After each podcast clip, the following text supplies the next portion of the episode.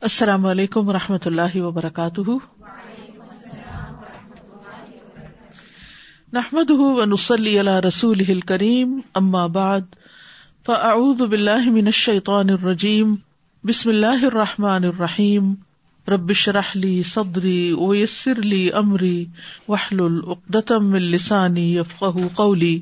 قل هل يستوي الذين يعلمون والذين لا يعلمون واذا قيل انشزوا فانشزوا يرفع الله الذين امنوا منكم والذين اوتوا العلم درجات والله بما تعملون خبير يا أيها الذين آمنوا أطيعوا الله ورسوله ولا تولوا عنه وأنتم تسمعون کتاب الذبائح والصید زبیحہ اور شکار کے متعلق احکامات اور مسائل۔ تو سب سے پہلے زبیحہ کی تعریف۔ کہ زبیحا کہتے کس کو ہے یہاں پر امام بخاری نے جمع کا لفظ استعمال کیا زبا جو زبیحا کی جمع ہے۔ اور زبیحا وہ جانور جو کسی کی ملکیت ہو اور حلال ہو، اور اسے ذبح کر کے اس کی شہرک کاٹ دی جائے۔ تو اس میں کتنی چیزیں آ گئی ہیں؟ یعنی جانور جو ملکیت ہے، حلال جانور ہے، اسے ذبح کیا گیا ہے اور ذبح کرنے میں اس کی شہرک کاٹی گئی ہے۔ کہ خون بہایا گیا ہے۔ پھر سعید، یہ لفظ مصدر ہے سعد یسید سعید سے، جس کا مطلب ہے شکار کرنا۔ اور کبھی کبھی یہ اس جانور کے لیے بھی بولا جاتا ہے جس کو شکار کیا جاتا ہے۔ شکار ہر اس حلال جنگلی جانور کو کہتے ہیں جو کسی کی ملکیت اور قبضے میں نہ ہو۔ زبیحہ جو ہوتا ہے یعنی جیسے گائے، بکری وغیرہ، یہ کسی کی ملکیت ہوتی ہے۔ لیکن شکار اس جانور کا کیا جاتا ہے جو جنگل میں ہوتا ہے جو کسی کی پرسنل پراپرٹی نہیں ہوتا، کسی کی ملکیت میں نہیں ہوتا۔ اس سے پہلے کہ ہم آگے بڑھیں، جانور کے حلال اور حرام ہونے کے اصول کے بارے میں کچھ باتیں پڑھیں گے۔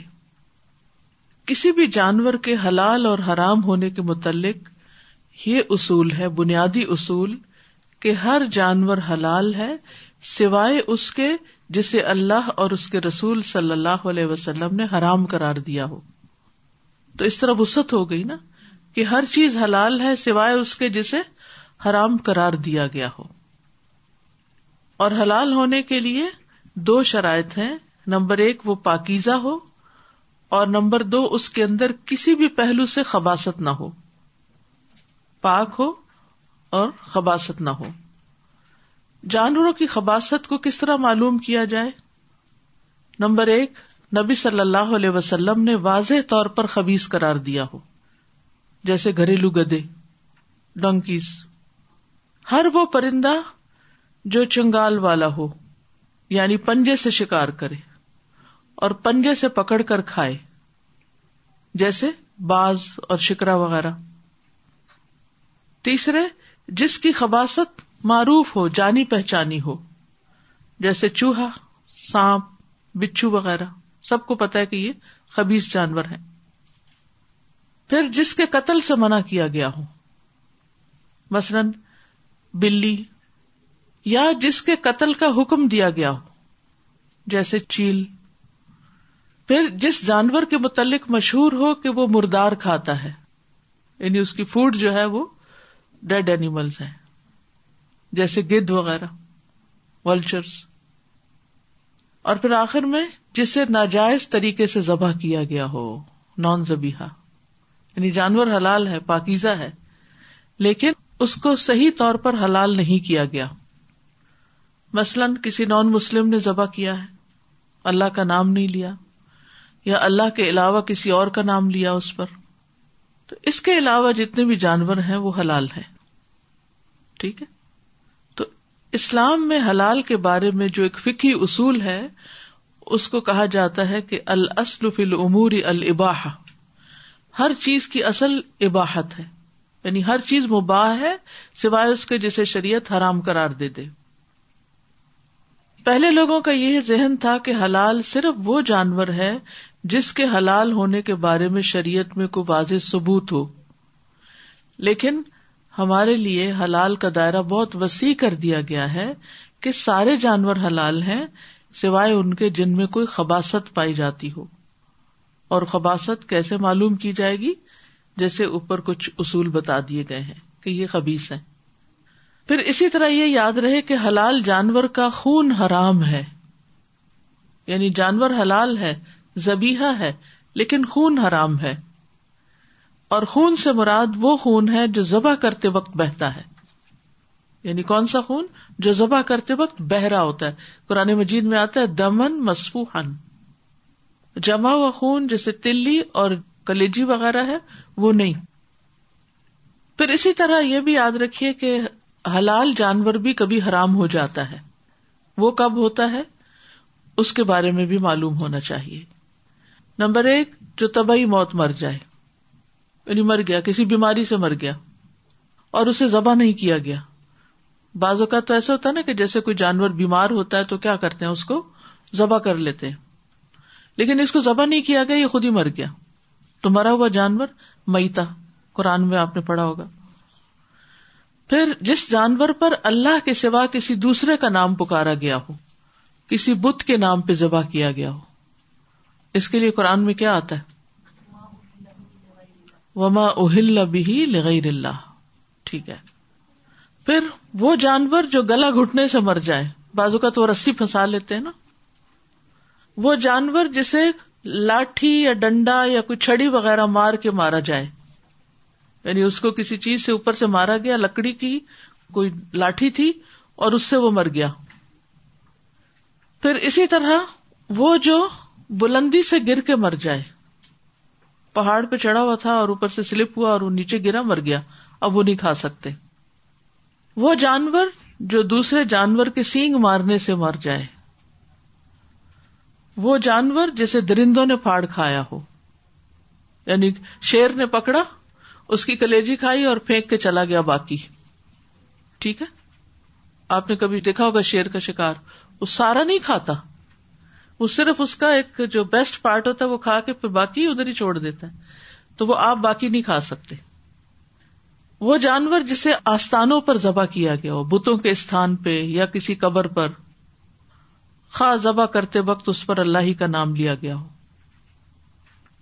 پھر شرعی طور پر ذبح کرنے کی تین شرائط ہیں۔ نمبر ایک، چھری پھیرتے وقت بسم اللہ کہنا۔ قرآن مجید میں آتا ولا کلو مالم ید قرسم اللہ علیہ وہ نہیں کھاؤ جس پر اللہ کا نام نہیں لیا گیا۔ تو بسم اللہ پڑھنا ضروری ہے۔ نمبر دو، ذبح کرنے والا شخص مسلمان ہو یا اہل کتاب میں سے ہو۔ یعنی کرسچن یا جو۔ مشرقین کا ذبح کیا ہوا نہیں کھا سکتے۔ اور نمبر تین، شرعی طریقے سے ذبح کرتے ہوئے شہرک کاٹی جائے۔ یہ زبیہ ہوتا ہے۔ شرعی طریقے سے ذبح کر کے شہرک کاٹی جائے تاکہ خون سارا نکل جائے جسم سے، اندر نہ جمے۔ اور ذبح سے مراد ذبح کیا جائے یعنی گردن تیز دھار آلے سے کاٹ کر اس کی شارک کاٹی جائے تاکہ خون باہر نکل آئے۔ اگر کسی وجہ سے گردن سے خون بہانا مشکل ہو جائے، تو جسم کے کسی اور حصے سے، جیسے ران وغیرہ سے اس طرح کٹ لگایا جائے کہ خون نکل جائے جسم کا، تو وہ بھی ذبح ہو جائے گا۔ یعنی کبھی ایسا بھی ہوتا ہے نا کہ آپ کسی وجہ سے گردن تک پہنچ نہیں سکتے۔ مثلاً کوئی جانور پھنس گیا کہیں۔ ہوتا ہے نا کئی دفعہ۔ وہ درخت میں اٹک گیا اور اس کی ساری گردن جو ہے وہ جاڑیوں کے اندر پھنسی ہوئی ہے۔ تو اب آپ گردن سے ذبح نہیں کر سکتے۔ تو آپ کسی اور ایسی جگہ سے کٹ لگائیں گے، بسم اللہ پڑھ کے، جہاں سے اس کا خون نکل جائے تو پھر اس کا گوشت استعمال کیا جا سکتا ہے۔ پیٹ پر یا ران پر۔ اسی طرح بدکنے والے جانور کو گردن کے علاوہ کسی اور جگہ سے مارنے کا بھی جواز ہے۔ یعنی کوئی جانور ہوتا ہے نا بدک جاتے بدکنے کا مطلب پتا یعنی کہ وہ آپ کے ہاتھوں سے چھٹ بھاگتے ہیں۔ کبھی آپ نے ذبح کے مناظر دیکھے ہیں؟ ہاں جی، کبھی کبھی ایسا ہوتا ہے نا کہ کوئی جانور جو ہے وہ رسی توڑا کے سب کو پیچھے کر کے بھاگ نکلتا ہے۔ اب کسی کو پکڑا ہی نہیں دیتا۔ تو دور سے پھر آپ اس کے اوپر کوئی تیر پھینک سکتے ہیں، کوئی وار کر سکتے ہیں کہ وہ وہاں پر گر جائے اور پھر پکڑ کے آپ اس کو ذبح کر لیں۔ یعنی اس کو کچھ اور مارا جا سکتا ہے۔ اس بارے میں سنن نبی داؤد میں ایک روایت آتی ہے۔ رافع بن خدیج بیان کرتے ہیں کہ میں رسول اللہ صلی اللہ علیہ وسلم کی خدمت میں حاضر ہوا اور عرض کیا، اے اللہ کے رسول، کل ہم دشمن سے ملیں گے لیکن ہمارے پاس چھریاں نہیں ہیں۔ تو کیا ہم پتھر سے یا لاٹھی کے تیز پٹے سے ذبح کر سکتے ہیں؟ یعنی اس کا جو آگے سے کٹ سا لگا ہوا ہوتا ہے۔ تو رسول اللہ صلی اللہ علیہ وسلم نے فرمایا، پھرتی دکھاؤ یا جلدی کرو، جو چیز بھی خون بہا دے اور اس پر اللہ کا نام لیا گیا ہو تو اسے کھاؤ۔ یعنی تم اگر اس کو کسی اور چیز سے کاٹ رہے ہو، لیکن بسم اللہ ہو اور خون بہ رہا ہو لیکن دانت یا ناخن نہ ہو۔ دانت یا ناخن سے نہیں۔ میں تمہیں اس کے متعلق بتاتا ہوں کہ دانت ہڈی ہے۔ اور ناخن حبشی لوگوں کی چھری ہے۔ اور کچھ جلد باز لوگ آگے بڑھے اور انہوں نے جلدی کی، انہیں کچھ غنیمتیں مل گئی تھی، جبکہ رسول اللہ صلی اللہ علیہ وسلم لوگوں کے پیچھے تھے۔ یعنی انہوں نے جلدی سے پھر جانوروں کو ذبح کیا اور دیکھچے آگ پہ رکھ دیے۔ تو رسول اللہ صلی اللہ علیہ وسلم ان کے پاس سے گزرے اور حکم دیا کہ انہیں الٹ دیا جائے۔ آپ نے ان میں غنیمتیں تقسیم کی تو ایک اونٹ کو دس بکریوں کے برابر کیا۔ تو اسی سے یہ حکم نکلتا ہے کہ ایک اونٹ میں دس حصے بھی ڈالے جا سکتے ہیں۔ گائے میں کتنے ڈلتے سات۔ اور جماعت کے اونٹوں میں سے ایک اونٹ بھاگ کھڑا ہوا۔ ان کے پاس گھوڑے نہیں تھے۔ تو ایک آدمی نے اس کو تیر مارا اور اللہ نے اس کو روک لیا۔ تو نبی صلی اللہ علیہ وسلم نے فرمایا، ان جانوروں میں بھی بدک کر بھاگنے والے ہوتے ہیں جیسے وحشی جانور ہوتے ہیں۔ تو جو ان میں سے اس طرح کرے، اس کے ساتھ ایسا ہی کرو۔ کیا کرو؟ تیر وغیرہ اس کو مار دو دور سے، تاکہ وہ بھاگ کے پھر کسی کے اوپر نہ چڑھ جائے یا کوئی نقصان نہ کرے یا پھر کہیں اتنا دور نہ نکل جائے کہ آپ کے ہاتھ سے ایک قیمتی چیز جو ہے وہ کھو جائے۔ باب تسمیتی السعید باب بسم اللہ پڑھنا شکار پر۔ یعنی جیسا کہ شکار کے جانور پر بسم اللہ پڑھنا واجب ہے، اسی طرح زبیحہ پر بھی بسم اللہ پڑھنا واجب ہے۔ وقول ہی تعالی۔ أعوذ بالله من الشيطان الرجيم.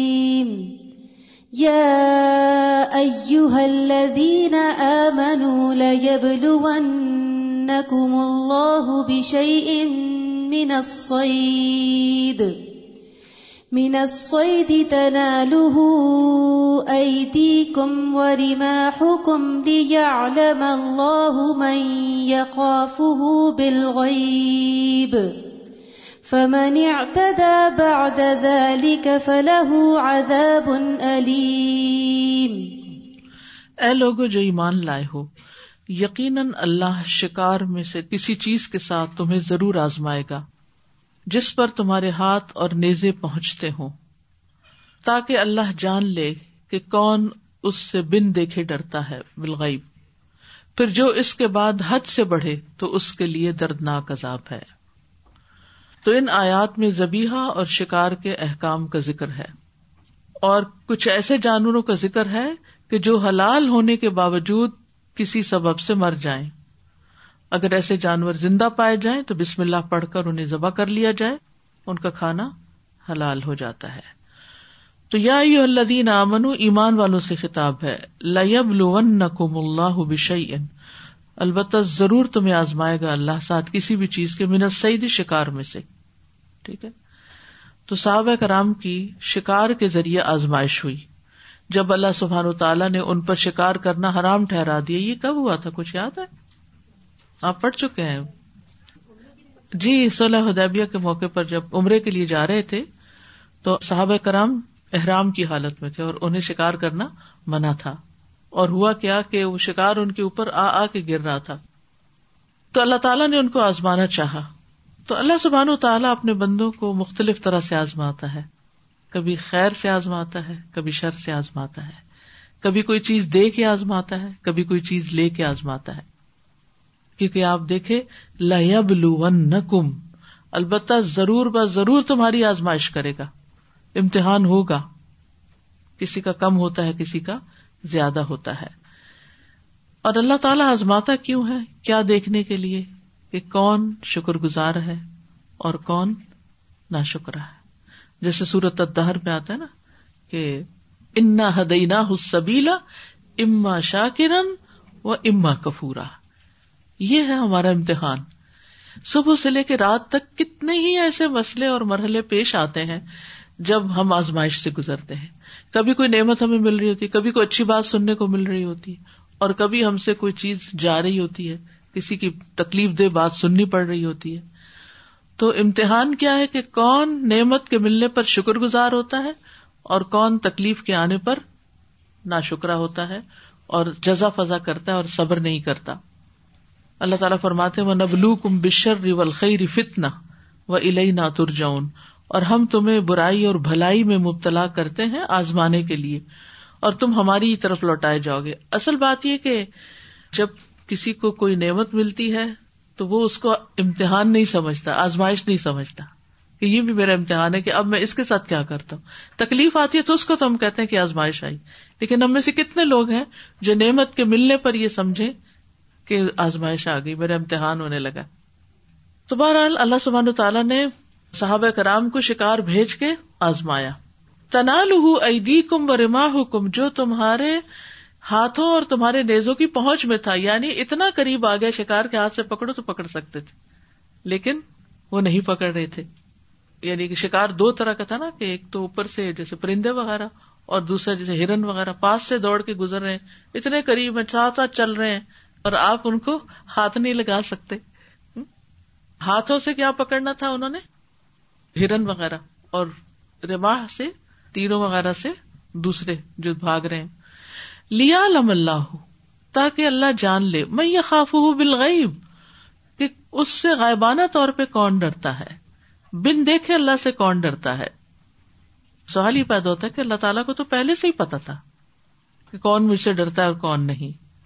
تو مراد اس سے یہ ہے کہ اللہ سبحان تعالی عمل کے ذریعے اس کو سب کے علم میں لانا چاہتا ہے۔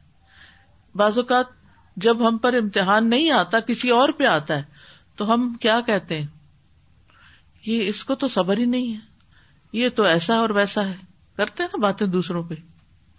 اور جب وہی چیز اپنے پہ آتی ہے تو پھر ہم خود بھی نہیں کرتے، تو ہمیں تو اپنا بھی نہیں پتا تھا کہ ہم آزمائش میں کیا کرتے ہیں؟ دوسروں کی آزمائش پر تو ہم حکم لگانے لگتے ہیں، لیکن اپنی آزمائش پر ہم کتنے صابر یا کتنے شاکر ہوتے ہیں، وہ ہمیں اسی وقت پتا چلتا ہے کہ جب ہم عمل سے گزرتے ہیں۔ یعنی اللہ تعالی اس عمل کے ظاہر ہو جانے اور عمل کے وجود میں آنے کو جان لیں۔ ورنہ اللہ تعالیٰ تو ہر چیز کا علم پہلے سے ہی رکھتا ہے۔ مسلمانوں کی تاریخ میں ایک گروہ گزرا موتزلہ تو موتزلہ کا یہ عقیدہ تھا کہ اللہ تعالیٰ کو پہلے سے کسی چیز کا پتا نہیں ہوتا، جب وہ ہو جاتی ہے تو تب اس کو پتا چلتا ہے نوز باللہ۔ حالانکہ اللہ سبحان تعالیٰ تو ماضی، حال، مستقبل، عالم الغیبی اور شہادہ غیب کو بھی جانتا ہے، حاضر کو بھی جانتا ہے۔ جو ہو چکا ہے، وہ بھی جانتا ہے۔ جو ہونے والا ہے، وہ بھی جانتا ہے۔ تو یہاں پھر کیا مراد ہے؟ اللہ تعالیٰ نے اس لیے آزمایا تاکہ وہ جان لے۔ اس کا مطلب یہ ہے کہ اس کا عمل میں آنا اور سامنے لوگوں کے آنا جان لے، وہ بھی جان لے اور بندے خود بھی جان لے۔ میں یہ خوف ہوں بالغیب، کہ اس سے بن دیکھے کون ڈرتا ہے۔ یعنی اصل میں انسان کا امتحان اس وقت ہوتا ہے جب اسے کوئی بھی نہیں دیکھ رہا ہوتا سوائے اللہ کے، تو پھر اس وقت وہ کیا کرتا ہے؟ اور یہ امتحان تو ہر ایک کا ہے۔ پھر وہ حرام چیزوں سے کیسے بچتا ہے؟ غلط کاموں سے کیسے بچتا ہے؟ کیونکہ بہت سے لوگ لوگوں کے ڈر سے اپنی زبان روک لیتے ہیں، لوگوں کے ڈر سے بڑے اچھے بن جاتے ہیں، لیکن اکیلے ہوتے ہیں شیتان سے بھی برے ہوتے ہیں۔ تو یہی انسان کا امتحان ہے۔ اب آپ دیکھیے کہ بنی اسرائیل بھی آزمائے گئے تھے۔ کب اور کیسے؟ مچھلیوں کے ذریعے شابش۔ تو پھر انہوں نے کیا کیا تھا؟ ہیلا کیا تھا۔ تو ہیلا جو ہے وہ حرام کو حلال نہیں کر سکتا، ٹھیک ہے نا؟ حرام کے بارے میں ہیلا کرنا اس کی حرمت اور نجاست کو اور زیادہ بڑھا دیتا ہے۔ یعنی ایک کام غلط ہو رہا ہے اور اس پہ اگر آپ ہیلا کر کے اس کو حلال کرنے لگے ہیں تو اس کی حرمت پہلے سے بھی زیادہ بڑھ گئی ہے، وہ اور بھی زیادہ غلط ہو گیا۔ کیونکہ ایک طرح سے دھوکا دینا ہے یہ۔ منافقین کے بارے میں آتا ہے نا یوخا دیون اللہ ولدین آ منو اللہ اور ایمان والوں کو دھوکا دیتے ہیں۔ وما یخدون اللہ انفسہم وما یشرون فمن تدا باد ازال کا فلاح عذاب علیم تو جو اس کے بعد زیادتی کرے یعنی حرمت ظاہر ہونے کے بعد زیادتی کرے، تو اس کے لیے دردناک عذاب ہے۔ یہ کس کو کہا جا رہا ہے؟ دردناک عذاب ہے۔ جی؟ ایمان والوں کو کہا جا رہا ہے کہ تمہارے سامنے حکم واضح ہو گیا۔ اب اگر تم اس حکم کی خلاف ورزی کرو گے تو پھر سزا سے نہیں بچ سکتے۔ پھر اسی طرح یہ ہے کہ اگر کسی شخص کو کسی چیز کا پتا چل گیا ہے، پہلے تو پتا نہیں تھا، تو یہاں پر کیا ہے؟ فمن تدا باد ازالے کا یعنی باد العلم، علم آنے کے بعد، جان لینے کے بعد پھر وہی غلط کام کرتا ہے، تو پھر سزا زیادہ ہے۔ تو اس کا یہ مطلب نہیں ہے کہ انسان پھر علم ہی نہ حاصل کرے۔ علم حاصل کرنے میں کوتا ہی نہیں کرنی چاہیے۔ کیونکہ کچھ لوگ کہتے ہیں سوال نہ کرنا، ایسے ہی حرام کر دیا تو پھر پکڑ ہوگی۔ تو جو موج کر سکتے ہو، کرتے جاؤ۔ تو لا علمی جو ہے حجت نہیں بنانا چاہیے اس کو۔ یا الذین آمنوا اوفوا بالعقود احلت لكم بهيمة الانعام الا ما يتلى عليكم الا ما يتلى عليكم غير محل الصيد وانتم حرم ان اللہ يحكم ما يريد اے لوگ جو ایمان لائے ہو، عہد پورے کرو۔ تمہارے لیے چرنے والے چوپائے حلال کیے گئے ہیں، سوائے ان کے جو تم پر پڑھے جائیں گے۔ اس حال میں کہ شکار کو حلال جاننے والے نہ ہو، جبکہ تم احرام والے ہو۔ بے شک اللہ فیصلہ کرتا ہے جو چاہتا ہے۔ تو یا اللہ دین امن اوفو بالعقود، یہ ایک مستقل قاعدہ ہے، ایک پرنسپل ہے، ایک اصول ہے۔ کیا؟ کہ اپنے عہد پورے کرو۔ ہم اللہ سے کون کون سے وعدے کرتے ہیں؟ مثلاً۔ مشکل کے وقت بہت وعدے کرتے ہیں، نظر مان لیتے ہیں، منت مانتے ہیں، یہ ایک وعدہ ہوتا ہے۔ اور اس کو پھر پورا کرنا لازم ہوتا ہے۔ ٹھیک ہے؟ تو یہ ایک معاہدہ ہوتا ہے جو بندے اور رب کے درمیان طے پاتا ہے۔ اسی طرح کچھ معاہدے وہ ہوتے ہیں جو بندوں اور بندوں کے درمیان طے پاتے ہیں۔ ان کو بھی پورا کرنا چاہیے۔ یعنی اگر آپ نے کہیں کمٹمنٹ کی ہے، کسی کے ساتھ کوئی کانٹریکٹ کیا ہے، تو اس کو پھر پورا کرو۔ اہلت لکم بہیمت الانعام الا ما یتلا علیکم غیر محل الصید و انتم حرم۔ اہلت حلال کیا گیا۔ کس نے حلال کیا؟ اللہ نے حلال کیا۔ لکم تمہارے لیے بہیمت الانعام، چرنے والے مویشی جانور۔ اللہ مایوتلا علیکم، مگر جو تم پر پڑھے جائیں۔ وہ آگے پڑھے جائیں گے، وہ موقوزہ اور متردیا اور نتیحا اس سال میں کہ تم احرام میں ہو تو شکار کو حلال نہ کرو، ٹھیک ہے؟ حرم حرم حرام کی جمع ہے۔ تو حرام اس چیز کو کہتے ہیں جو کسی محترم چیز میں داخل ہو جائے، چاہے وہ احرام کا لباس ہو یا حرمت والی جگہ ہو، ٹھیک ہے؟ یعنی جو حدود حرم میں داخل ہو گیا وہ بھی شکار نہیں کر سکتا اور جس نے احرام پہن لیا یا نیت کر لی احرام کی تو وہ بھی شکار نہیں کر سکتا۔ تو شکار کے حلال یا حرام ہونے کے اعتبار سے لوگوں کی چار قسمیں ہیں۔ ایک شخص جو احرام کی حالت میں نہیں اور وہ حرم کے اندر بھی نہیں، تو اس کے لیے شکار کیا ہے؟ حلال ہے۔ وہ شکار کر سکتا ہے۔ یہ نہیں کہ آپ کسی کے کھیت سے گزر رہے ہیں اور وہاں اس نے بکریاں باندھی ہوئی ہیں باڑے میں۔ تو آپ کہیں کہ میں نہ احرام میں ہوں اور نہ حرم میں ہوں، تو میں اس بکری کو اپنے لیے شکار کر لیتا ہوں۔ تو وہ شکار نہیں، شکار کی تعریف میں کیا بتایا تھا کہ وہ جانور جو کسی کی ملکیت نہیں ہے، یہ لازم ہے، ٹھیک ہے؟ اچھا ایک شخص حالت احرام میں ہے، لیکن حرم کی حدود سے باہر ہے، اس کے لیے شکار حرام ہے۔ ایک وہ شخص جو حالت احرام میں نہیں، لیکن حرم کے اندر ہے۔ شکار حرام ہے۔ ایک شخص جو کہ حرم کی حدود میں ہے اور حالت احرام میں بھی ہے، تو یہاں شکار تاکیدی طور پر حرام ہوگا دو حرمتیں کٹھی ہو گئی ٹھیک ہے؟ کیوں؟ ان اللہ یا مایورید کیوں کا جواب یہ ہے کہ اللہ جو چاہتا ہے فیصلہ کرتا ہے۔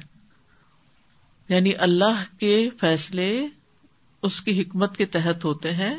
اور وہ جو چاہتا ہے کرتا ہے۔ سورت المتحنہ میں آتا ہے، ذالکم حکم اللہ، یہ اللہ کا حکم ہے۔ یا حکم بینکم، جو تمہارے درمیان فیصلہ کر دیتا ہے۔ واللہ علیم حکیم، اور اللہ علم والا ہے، حکمت والا ہے۔